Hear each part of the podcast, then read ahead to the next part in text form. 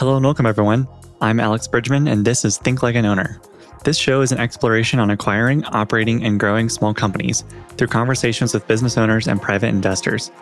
You can learn more and stay up to date on this podcast, our weekly newsletter, and print publication, The Operator's Handbook, at alexbridgman.com. And follow me on Twitter at AEBridgman. And if you like the show, please leave a review and tell a friend to help more folks find Think Like an Owner. Today I'm joined by Kevin Nope and Zach Seeley. Zach acquired a healthcare software company called FSI in late 2020. With technical diligence help from Kevin, a software due diligence advisor and Trilogy operating executive. Our conversation doesn't discuss the attractiveness of software as an investment, which it very much is, but rather on how to properly diligence software and operate and improve the business once acquired.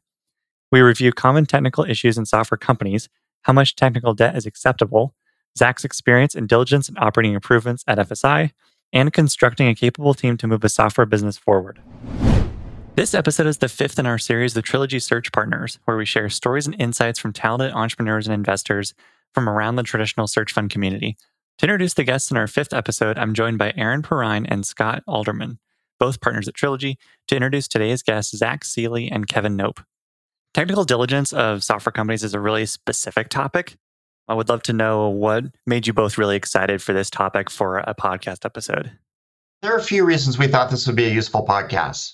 Uh, searchers are acquiring a lot of software companies today. And I would say seven or eight years ago, it was unusual for a searcher who didn't come from the software industry to target software companies. But today, software represents perhaps a third of the acquisition activity in the search fund community.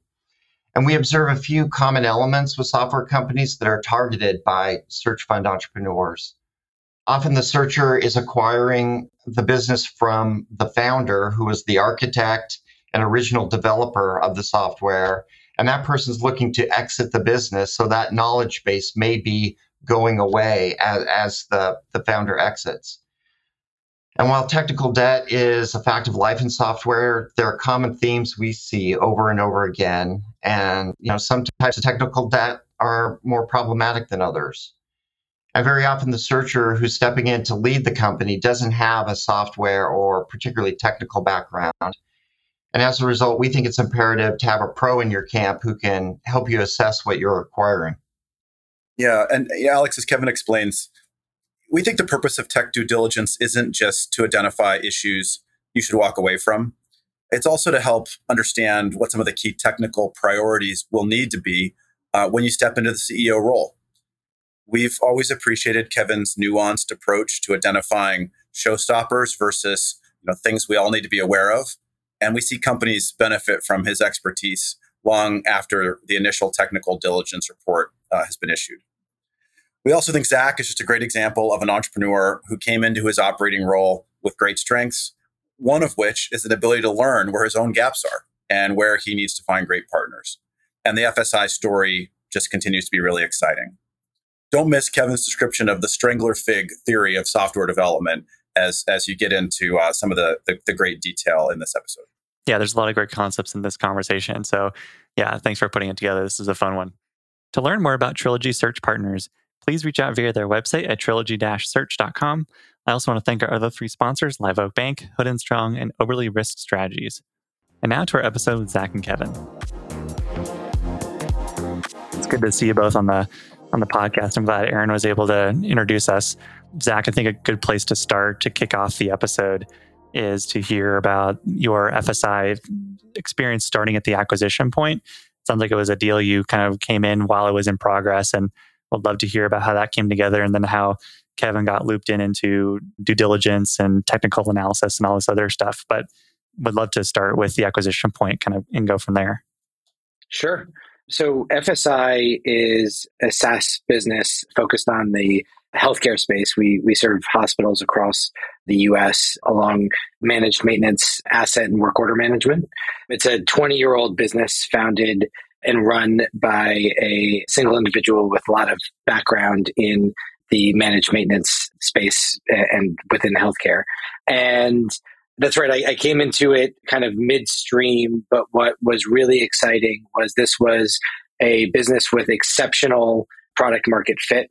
It had been in business, a long track record, it had been in business for 20 years and had a growing customer base and was sort of poised to grow and scale in a way that just was not the strategic focus of the business in, in the past under the owner and operator. And there were a number of market dynamics that also kind of made it very interesting and, and exciting. But I, I came into it, I was introduced to the founder and to early on, about six months before we closed the actual acquisition.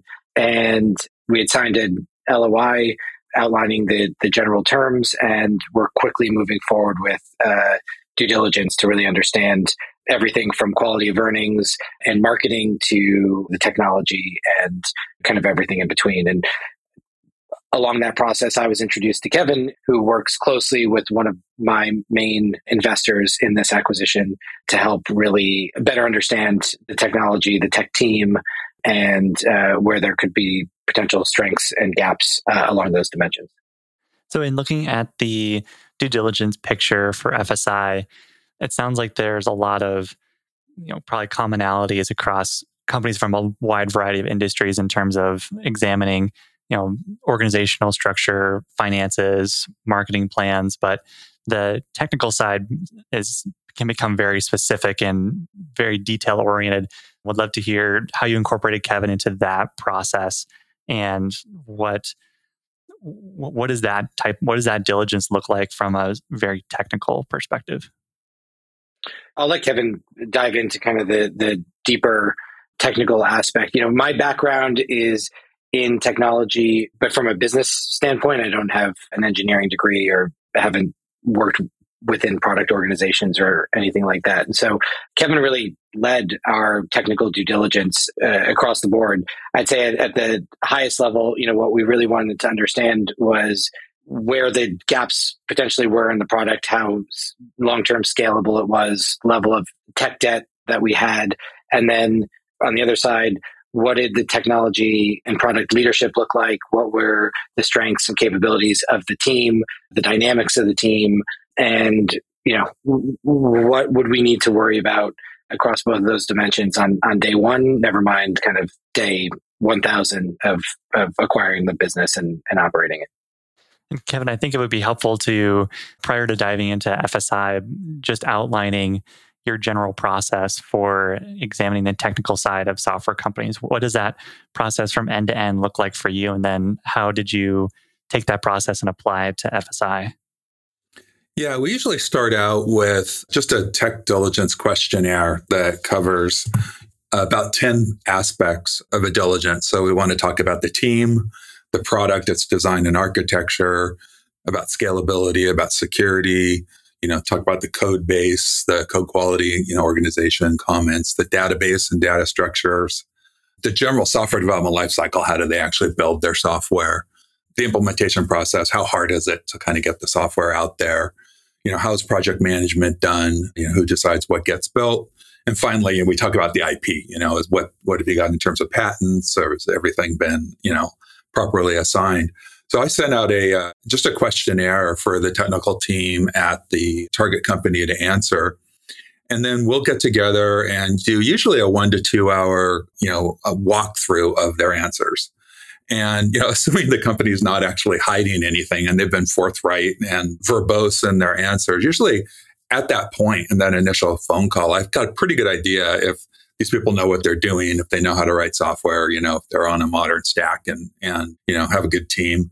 So usually after that, I have a pretty good idea to share with the searchers that, you know, this is, this is looking pretty good or no run away from these guys at this point. And that's rare, but I have had a few where it was like, you know, don't touch these people with a 10 foot pole. So we'll, we'll, do that. And usually about that, at that point, I can give a pretty good idea of like a statement of work of how, how long I think the diligence could probably take and how many things I'm going to need to deep dive on. And then I do a really, really thorough, and sometimes this is multiple hours, a demo of the product. I mean, you really can't go too deep on a product until you've seen like every corner of it and get a really good sense of, of how it works. And after the demo, it's just a series of deep dives with the idea that we're just verifying what they actually shared in the initial questionnaire and like any other skeletons, you know, buried that they, they didn't bring up.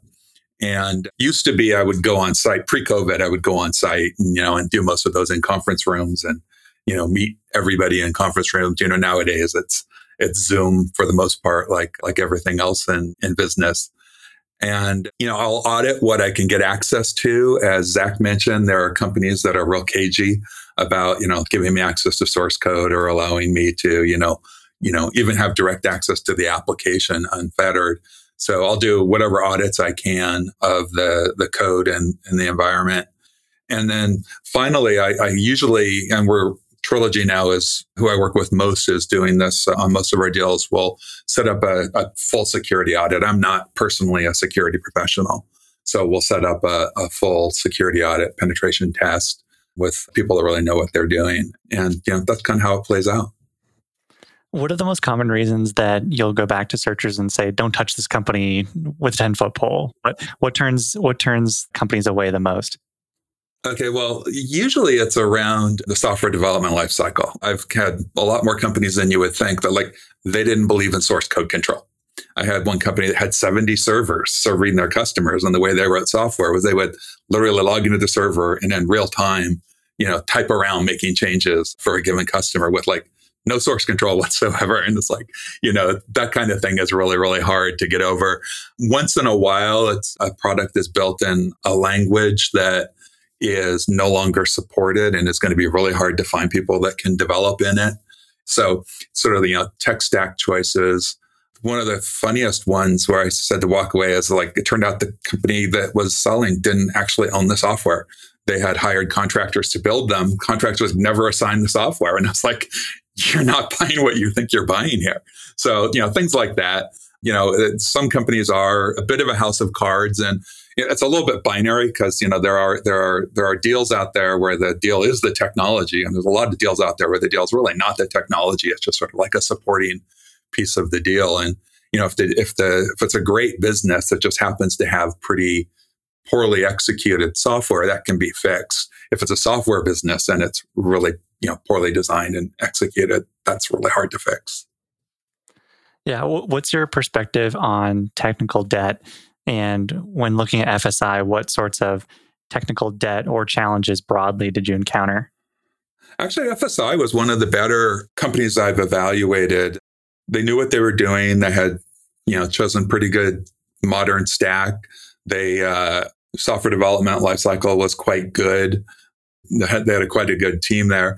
Um, the only things really, I think, if I can remember, I should have re- reread my report for them. I, I, remember that they were very light on testing, which we see in almost every search deal I do.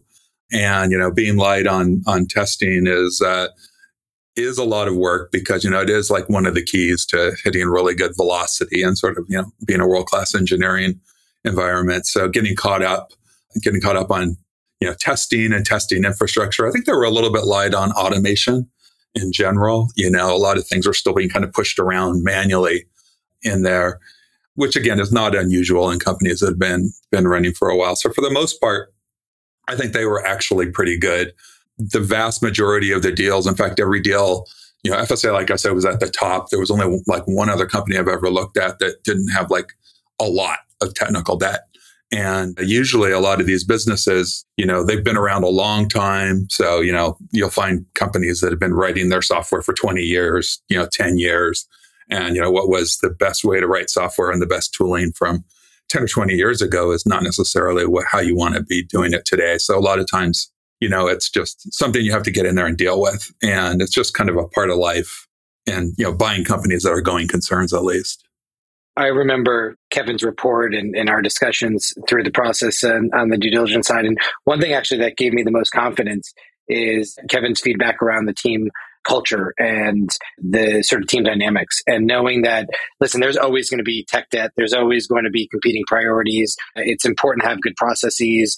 You can always mature those processes and in an evolving company and industry landscape. You're, you're going to have to make a lot of changes regardless. But knowing that we were in a good spot was great. But what gave me the best, the most confidence was this is a team that worked well together, liked working with each other. In many cases, had been working with each other for a long time, and that sort of organizational dynamic was super important to me to have a lot of trust and confidence that whatever gaps and, and challenges, priorities that we had to wrestle with moving forward, uh, we could tackle those because we had the right, you know, a lot of the right people in place.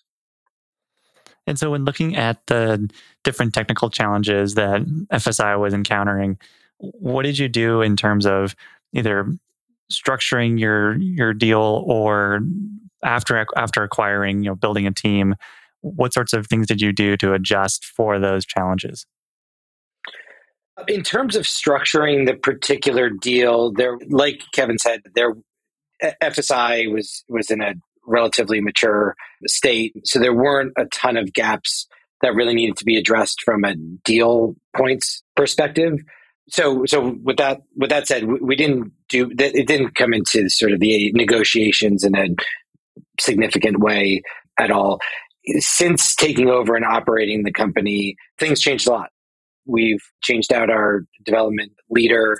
We have expanded the team quite a bit. And you're always going to wrestle with competing priorities on the development side. And that's one thing that I've kind of I'd fooled myself that that we were in in a you know a really mature spot. So we'd got kind of gotten this you know figured out.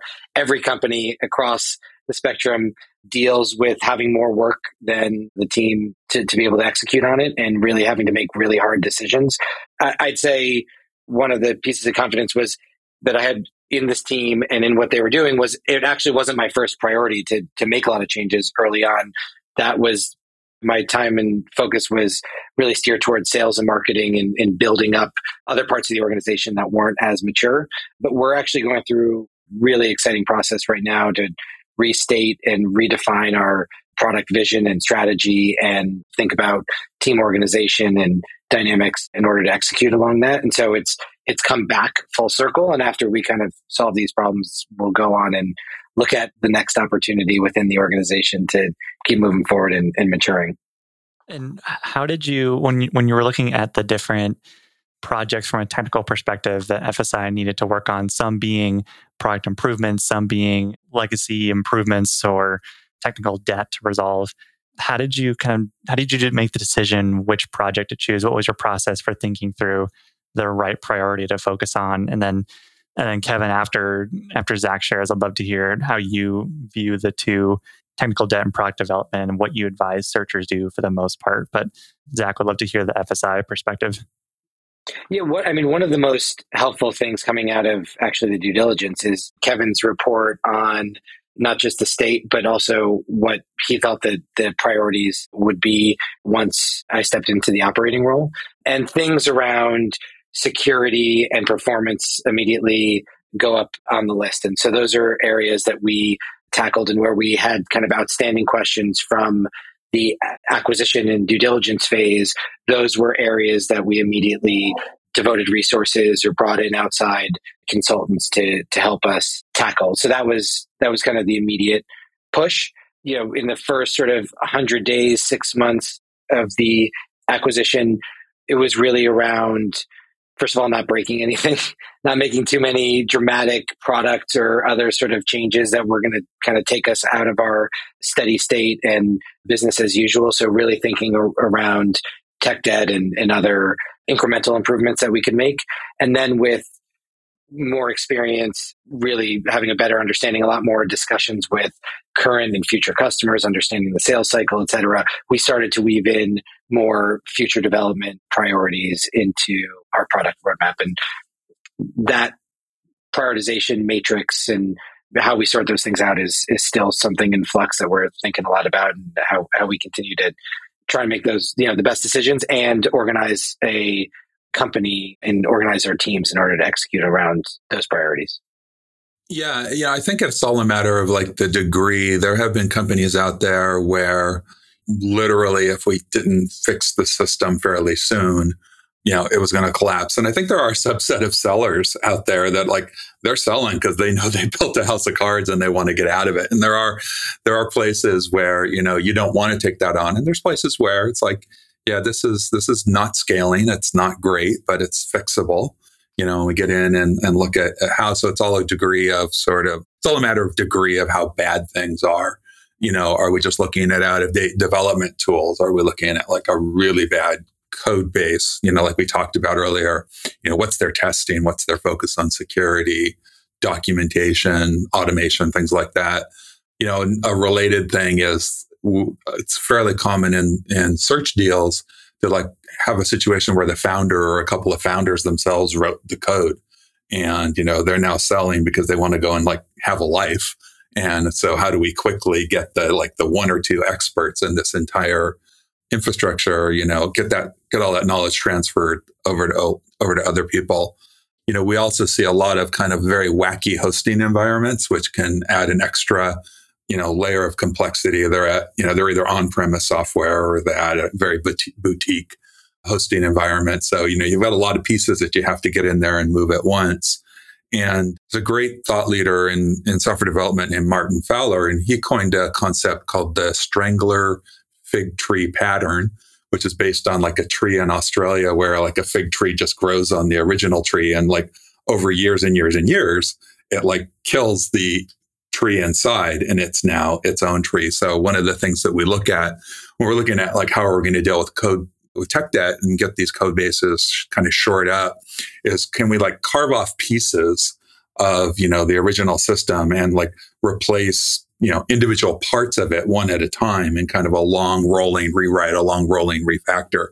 It's almost always a terrible idea to say, oh, let's just come in and rewrite this system from scratch. You want to look at like little pieces you can pull off and, you know, we can fix this module. Maybe it's not performing well. We can fix that module in isolation of all of the others. So, you know, it, it's a matter of like how much degree you have. I mean, we always want new features and to push things forward. But, you know, technical debt is kind of like the shortcuts that you took to get where you are now that's really kind of blocking you from being able to like hit a good velocity on these new features. And sooner or later, you do have to address it. So, you know, you, you can't hide from it unless you have a. There, there, I have seen a couple of deals where, you know, the software was not great, but all the the team really wanted to do was like increase the market share without in, adding a whole lot of features. So all we really had to think to do is like, how do we make this scale rather than, you know, how do we like fix everything? So, you know, I think it's all pretty, you know, pretty dependent on what the sort of the driving forces for wanting to close this deal are. And when you're looking at these software companies, what sorts of things need to be addressed before an acquisition is made that that can't wait and maybe are less fixable and need to be addressed and discussed?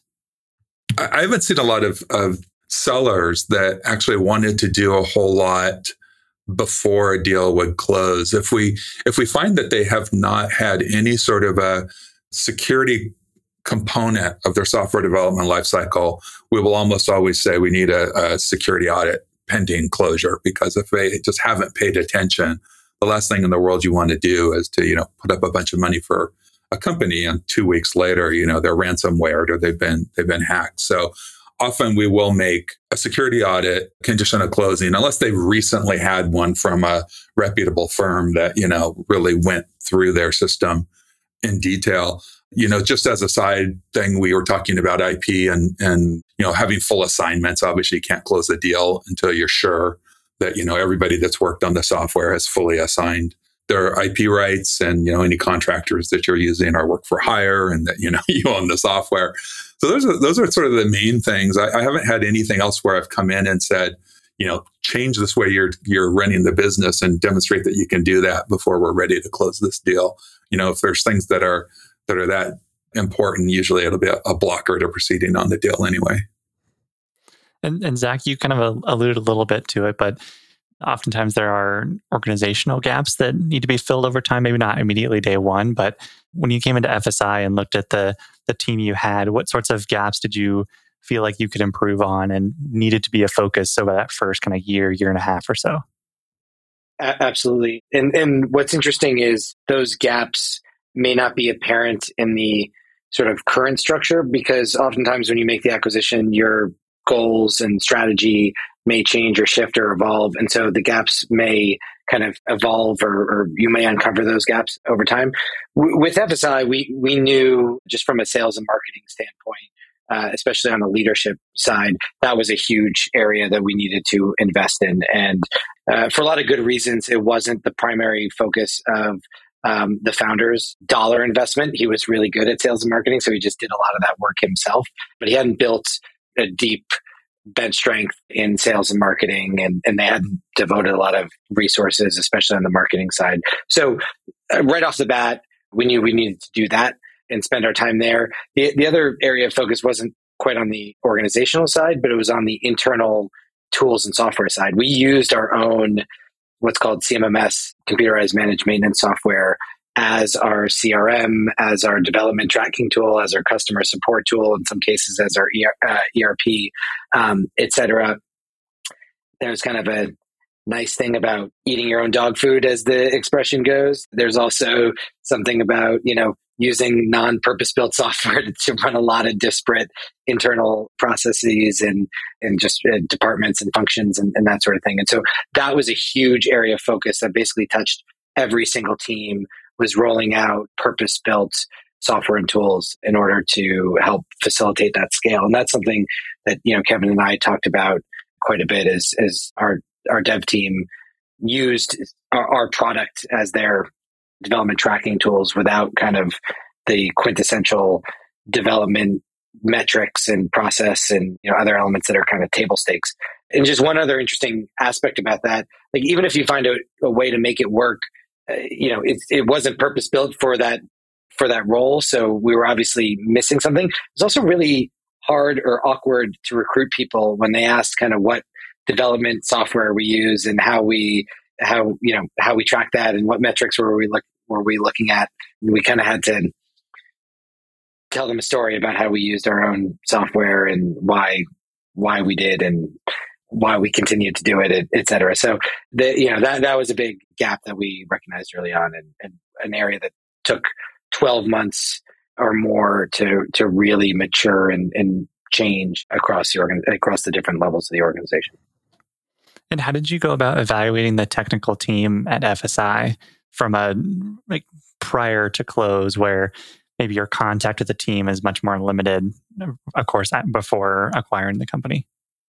Yeah, so in our case, we we didn't have sort of full access to to the team. We used Kevin uh, not just to perform the due diligence, but to sort of meet the team under kind of the guise of an insurance audit, I think is kind of how we went about it. Obviously, with the full buy-in of, of the seller and, and you know, that's how we kind of went through it. So I, I, relied on, on Kevin's discussions and uh, evaluation of the team. Again, you know, he came back with a lot of positive things to say, not just about the individuals that he had met, but also about the sort of team dynamics, which again gave me a lot of confidence and excitement around that.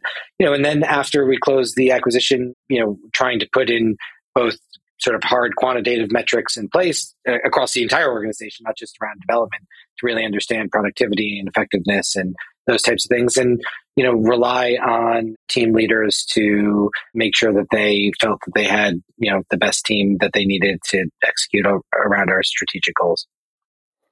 And Kevin, what kind of questions do you ask folks on the technical teams to evaluate whether uh, evaluate just raw talent and then ability to make the improvements that you think are important for that company to make over the coming coming years? Yeah, FSI was unusual in that they did have uh, a very good engineering leader who sort of like knew how to write software and to run a software team. So, you know, that one was easier than a lot of them. Now, in that particular case, I didn't get an opportunity to interview all the different members of the team because the the seller wanted to keep this much more private. So I spent, you know, a lot of time with their their engineering leader and you know a couple other people that I did have access to, kind of cross referencing and walking through the members of the team. So, you know, when I do have full access, you know, what I like to focus on is, you know, the the skill set, you know, kind of how how siloed are the individuals and what's their skill set talk a lot about morale and you know which ones might be a flight risk you know and you know focus on how can we you know kind of do this transition without you know spooking anybody and, and losing anybody in a in a regrettable attrition. The you know one of the things that i often look for for software engineers is a lot of times in search deals specifically you have you have people that have been very insular. They've been the developer for that company and i'll see quite often 8 10 12 years which is crazy long you know, in most software companies. And they have gotten very, very comfortable. And if I talk about, well, how do you like keep up with the market and keep up with tech?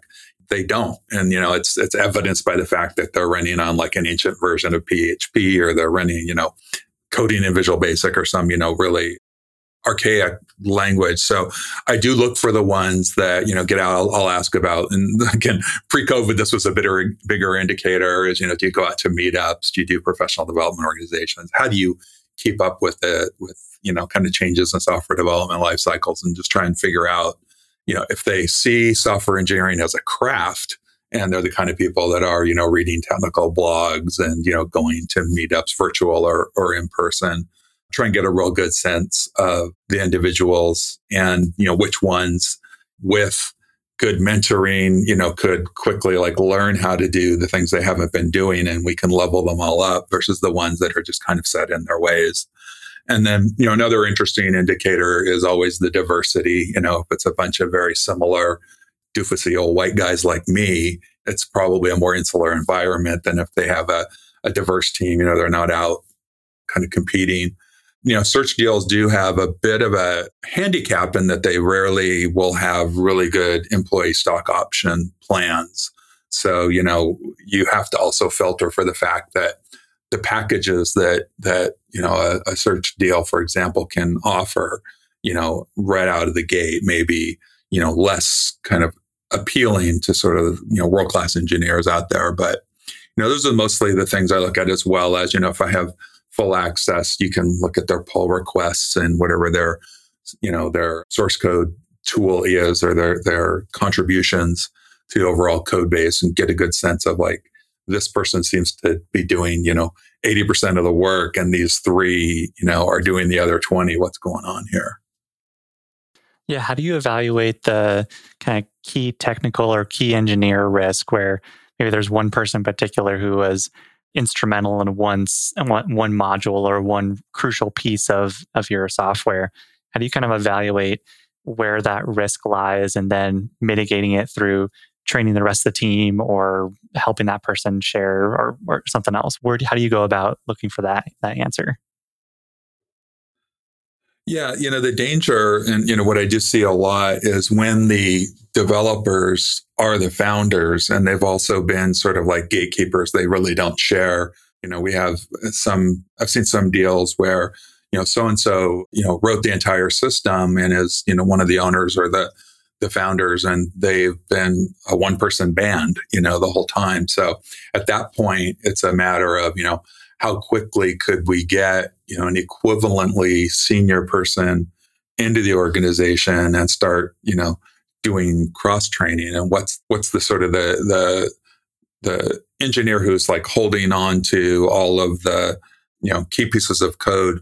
What's his or her motivations to like let somebody in and, and help? Are they going to you know post close? Are they still going to drag their feet about that? So it is something that you really have to balance out you know, I think every software company has problems with, you know, kind of knowledge concentration.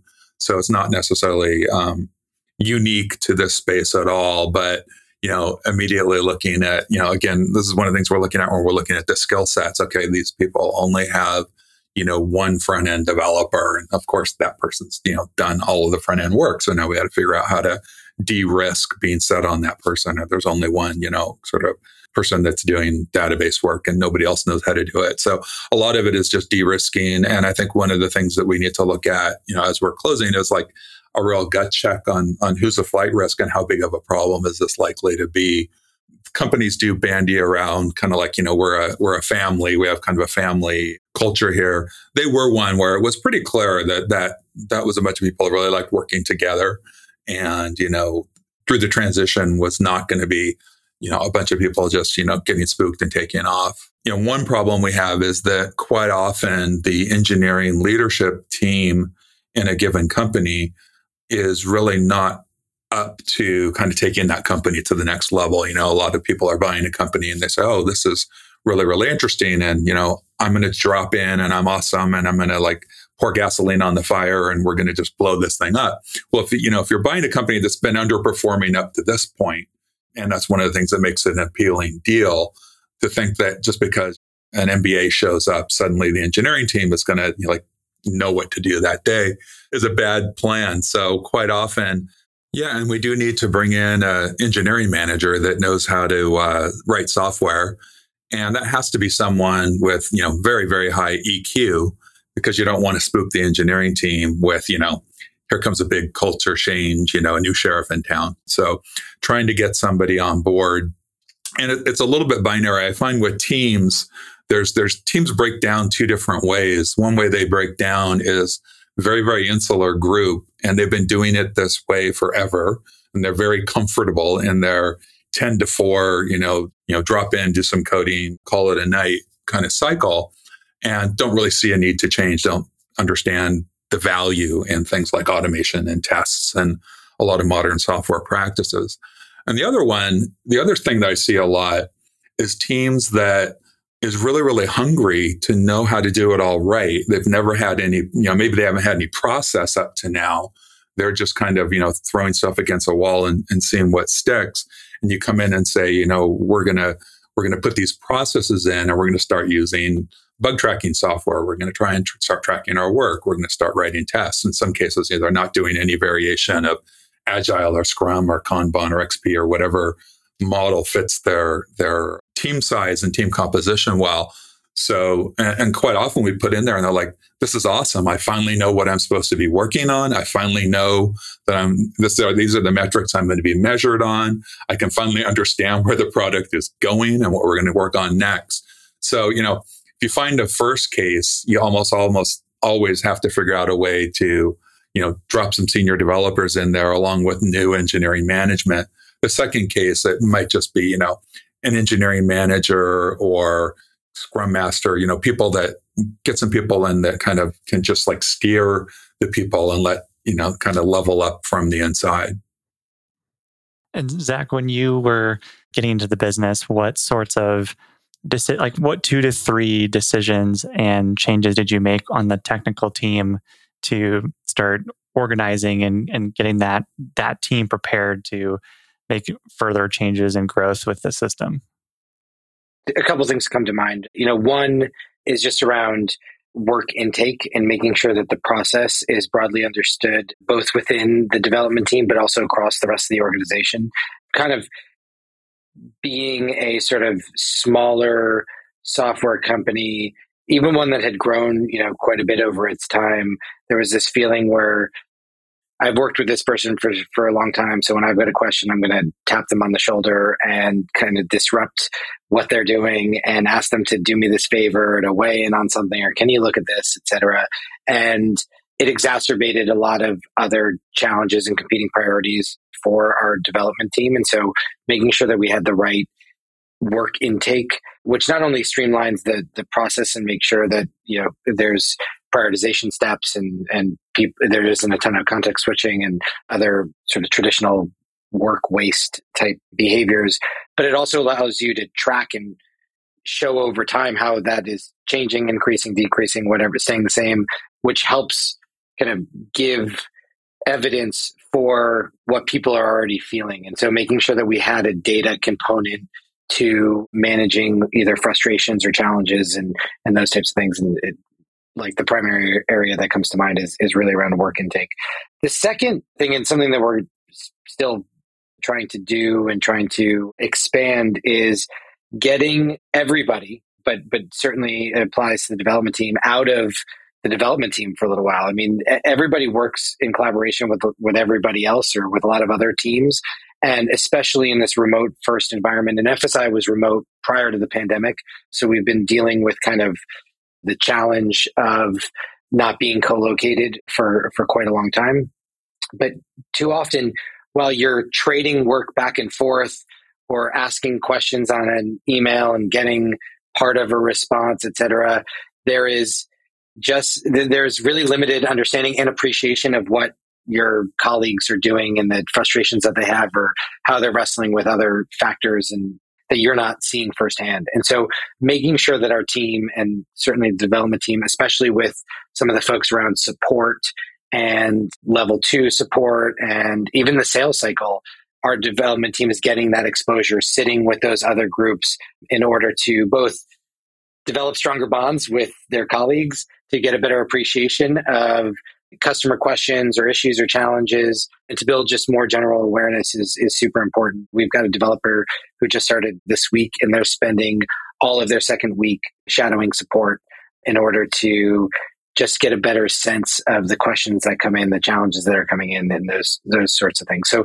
that cross pollination is something that I think is especially challenging in this remote first environment that most companies I'm sure are wrestling with. It's it's an area that every time we've made a decision to make a little bit of progress, it's actually been quite profound as to the excitement, interest, and I'm not sure the right word. It's sort of like a, there's just a general acceptance of you know there's more to kind of the the issues that that everybody faces than just what we see in our our day to day job.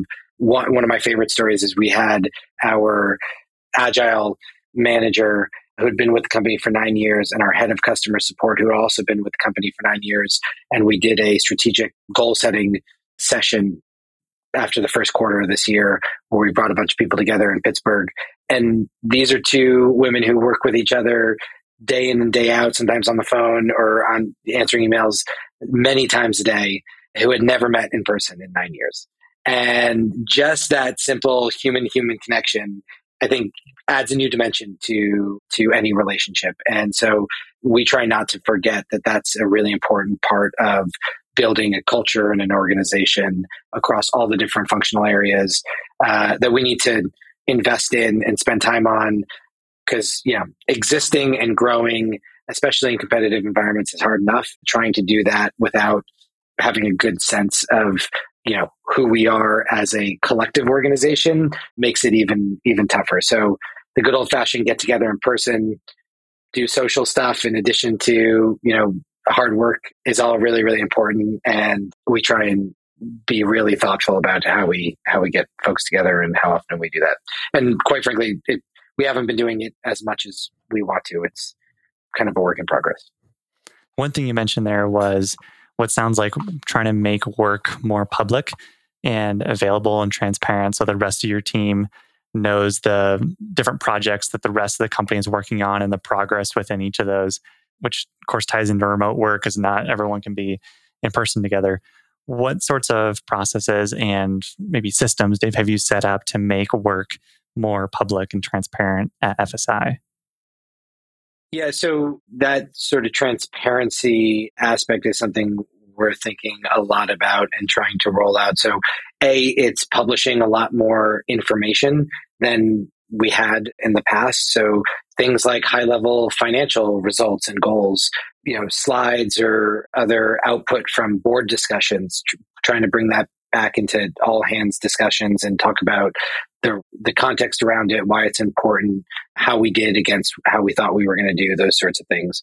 Establishing overall organization and team by team metrics is is really important and tracking those in a very public way you know, in an organization that doesn't normally do that, a lot of the initial reaction is you're going to show me where I'm, where my gaps are, or where the team's gaps are, and where we're going to fail. And I think turning it on its head, and saying like, I want to be everybody's biggest cheerleader and celebrate all of our successes, but unless we know what our goals are, we don't know whether we're succeeding, and it's really hard to throw an authentic celebration and you know uh, authentically congratulate one another if we don't set goals sometimes really ambitious goals and then and then hold ourselves accountable to meet those. So those elements are really important. I think that the technology that you use and the channels that you use we were and still continue to be in many cases overly reliant on email which is not a collaborative channel for discussion. It is a it's a statement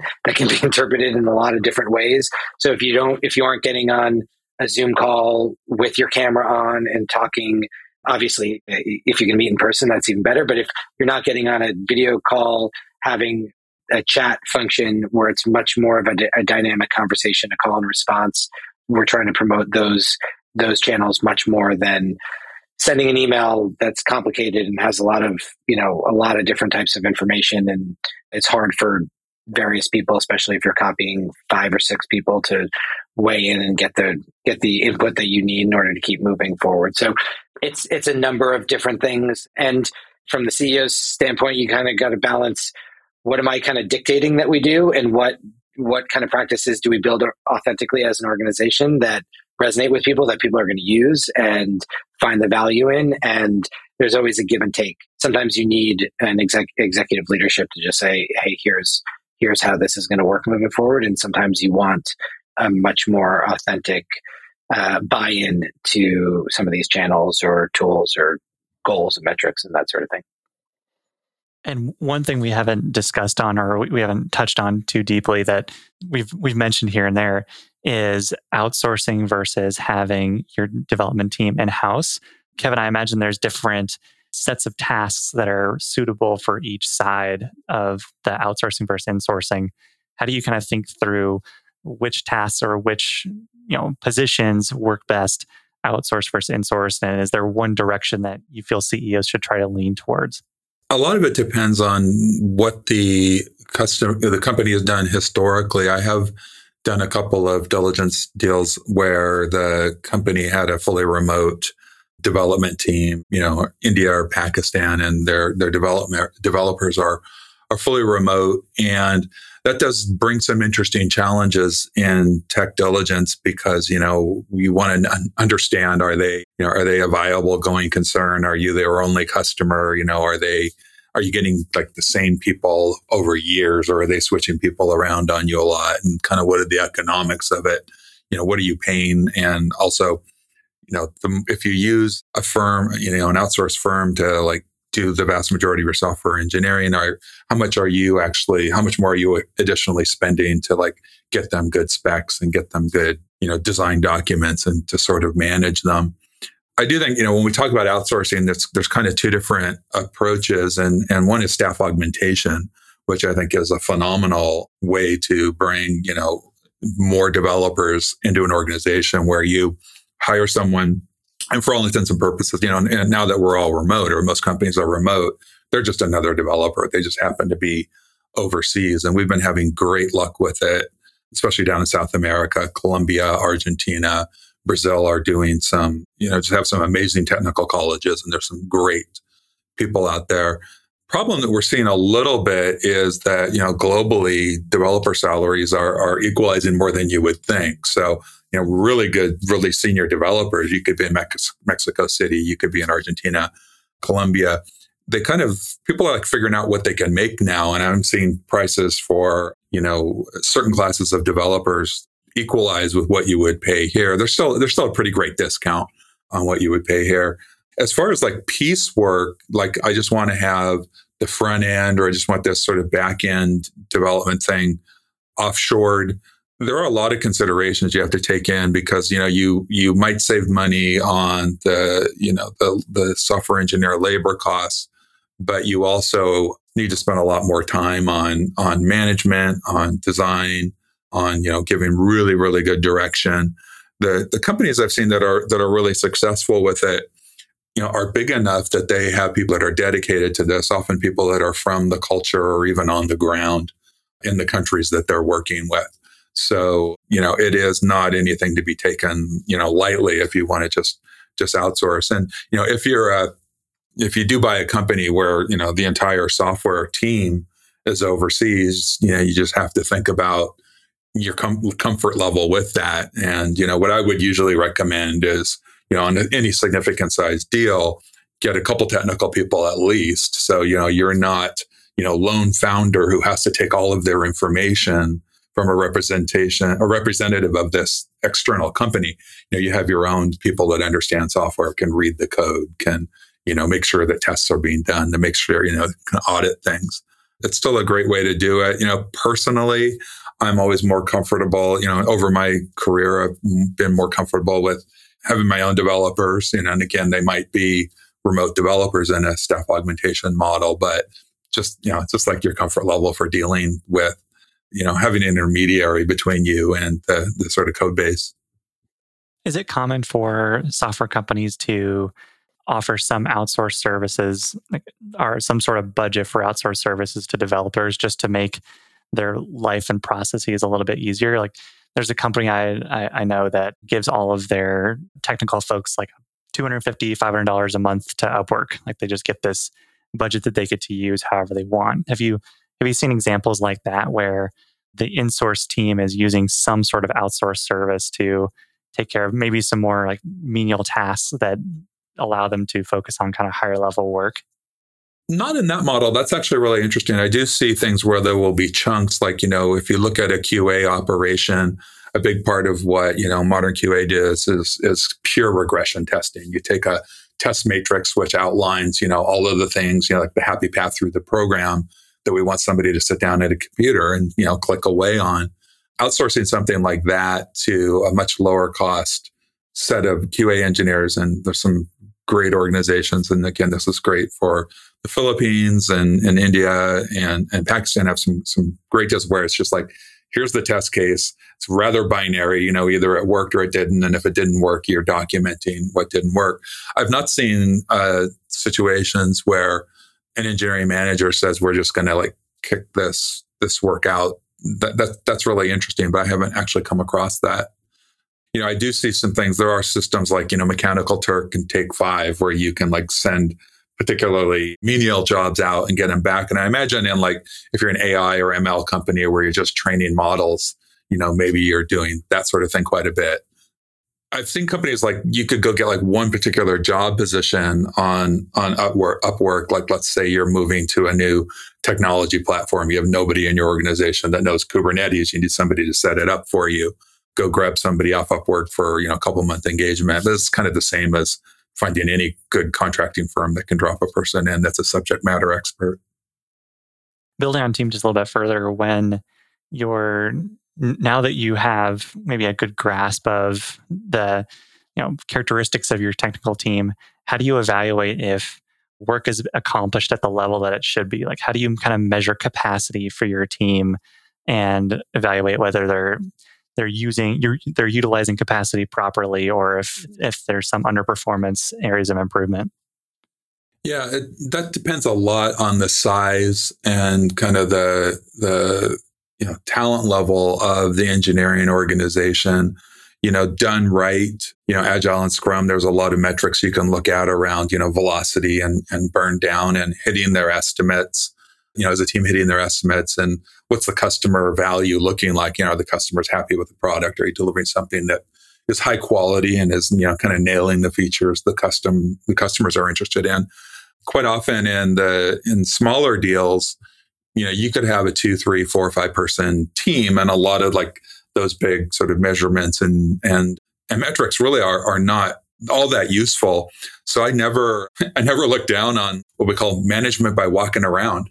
You know, if you have a really small team and you've got a technical manager that is able to, you know, read code and understand bugs and blockers and, you know, design and architecture, you know, he or she should be able to, through participating in design reviews, participating in code reviews, participating in, you know, demo day, if you're doing sprints, you know, whoever your engineering manager is, should be able to have a pretty good sense of who's pulling their weight and who's not. And, you know, I see that fairly commonly in the deals I look at up to like eight and 10 developers is that like they just talk a lot.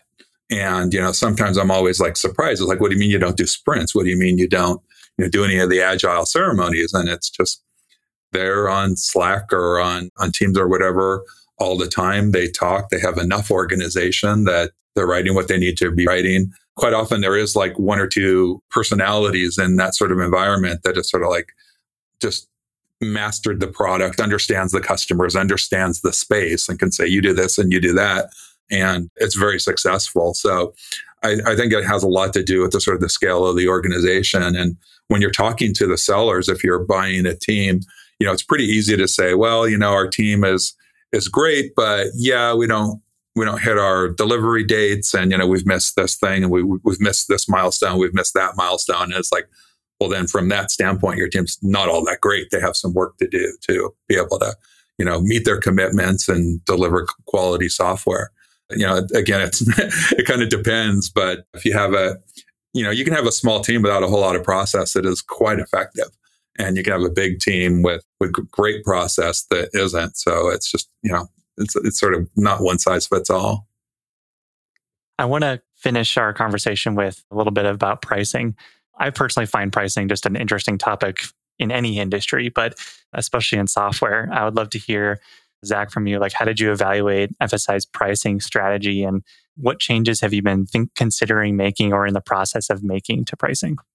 Yeah, I think one thing that was really interesting when we were evaluating um, the acquisition was um, I think pricing really, it, very early pricing decisions really drove a lot of bigger picture strategic product development decisions in the sense, you know, in, in the past, I had released our core product and priced it a certain way. And then felt sort of hamstrung that because that product was priced this way, anything else that we did, we would need to price it you know less than and in a similar kind of structure. And the only way to kind of grow in revenue would be create more modules as opposed to just making the core product bigger and, and whatnot. And i'm not saying that that was necessarily the totally the wrong way to develop the the product but it certainly was interesting that how we priced CMS, our core product, early on, actually, I think was a big driver of the ultimate decisions that were made.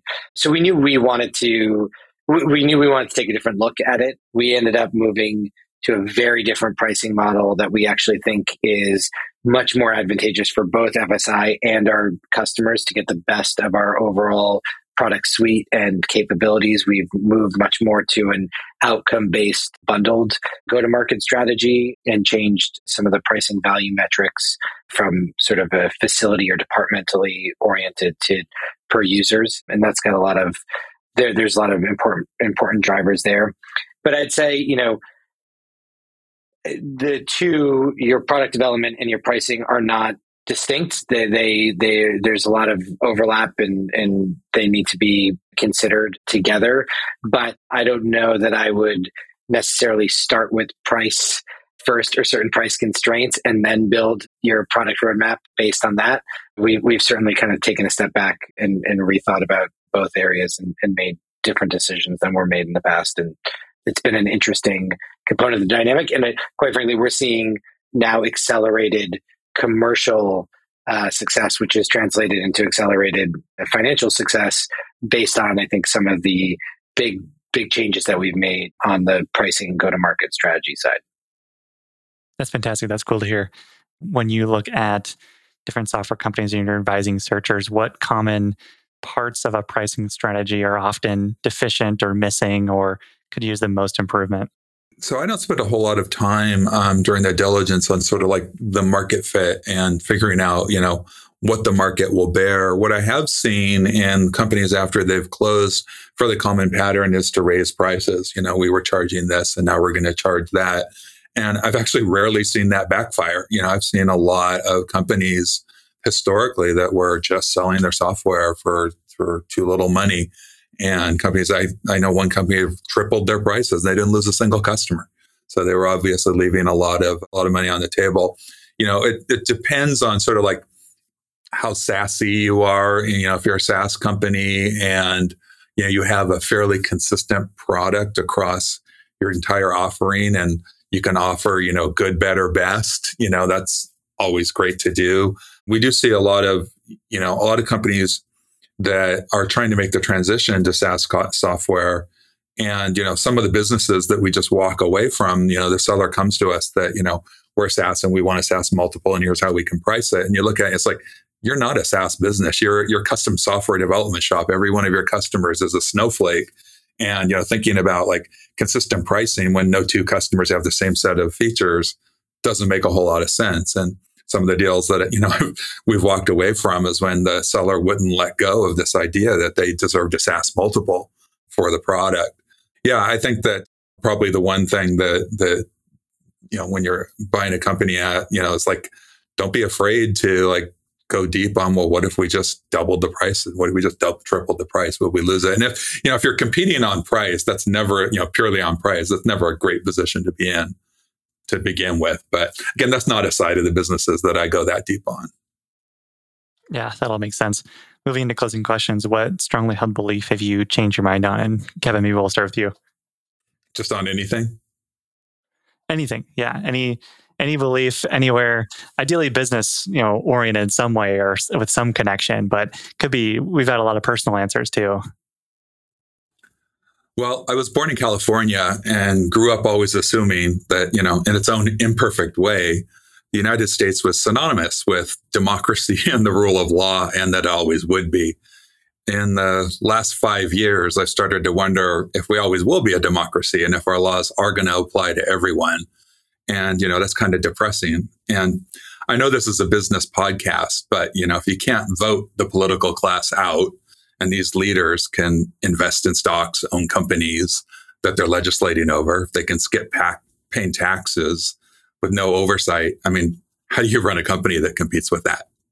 Yeah, no, I, I was going to say, or I'll, I'll, say one about sort of my role as CEO, but the, the world around us, there's so many macro elements economically and otherwise that you just were so assured of. And so operating a business in these changing and volatile times is certainly, certainly challenging on the CEO or on you know the CEO side, uh, in terms of my role, one of my biggest learnings has been you know walking into this business. I thought you know my chief responsibility was around vision and strategy, and and then obviously execution. But that that's where my day to day focus was going to be on vision and strategy and making sure that we nail that.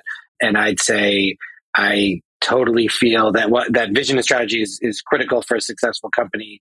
My role is really on hiring the best people possible and really focus on culture and you know the organization that we're building. So it's it's much it's much more on that organizational dynamics side and making sure that we have the right people to tackle evolving I- industries and macroeconomic challenges and customer needs and all of those types of things what's the best business you've ever seen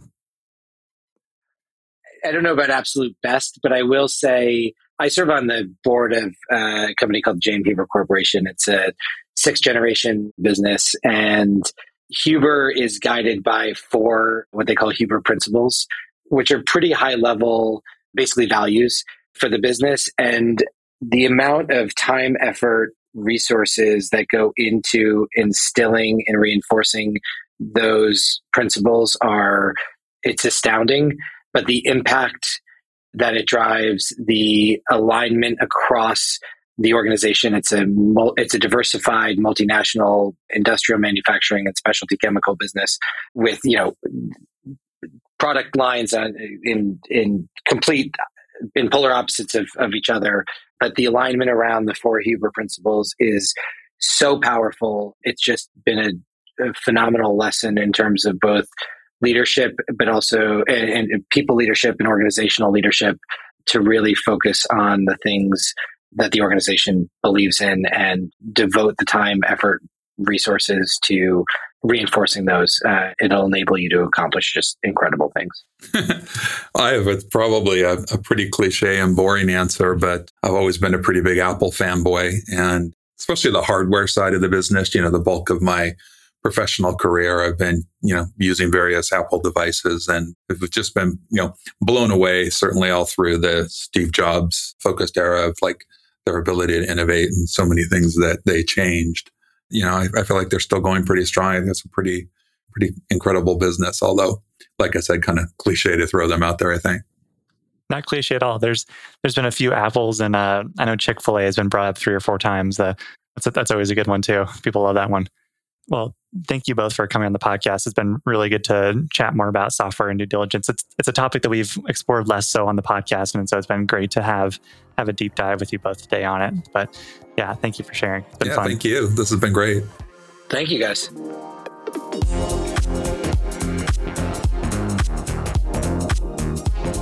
Thank you for listening. I hope you enjoyed today's episode. If you enjoyed the show, please consider leaving us a review and telling a friend to help more folks find Think Like an Owner. I also want to thank our show's sponsors, Live Oak Bank, Hood and Strong, and Oberle for their support. For full episode transcripts and more information, please visit our website at alexbridgeman.com slash podcast.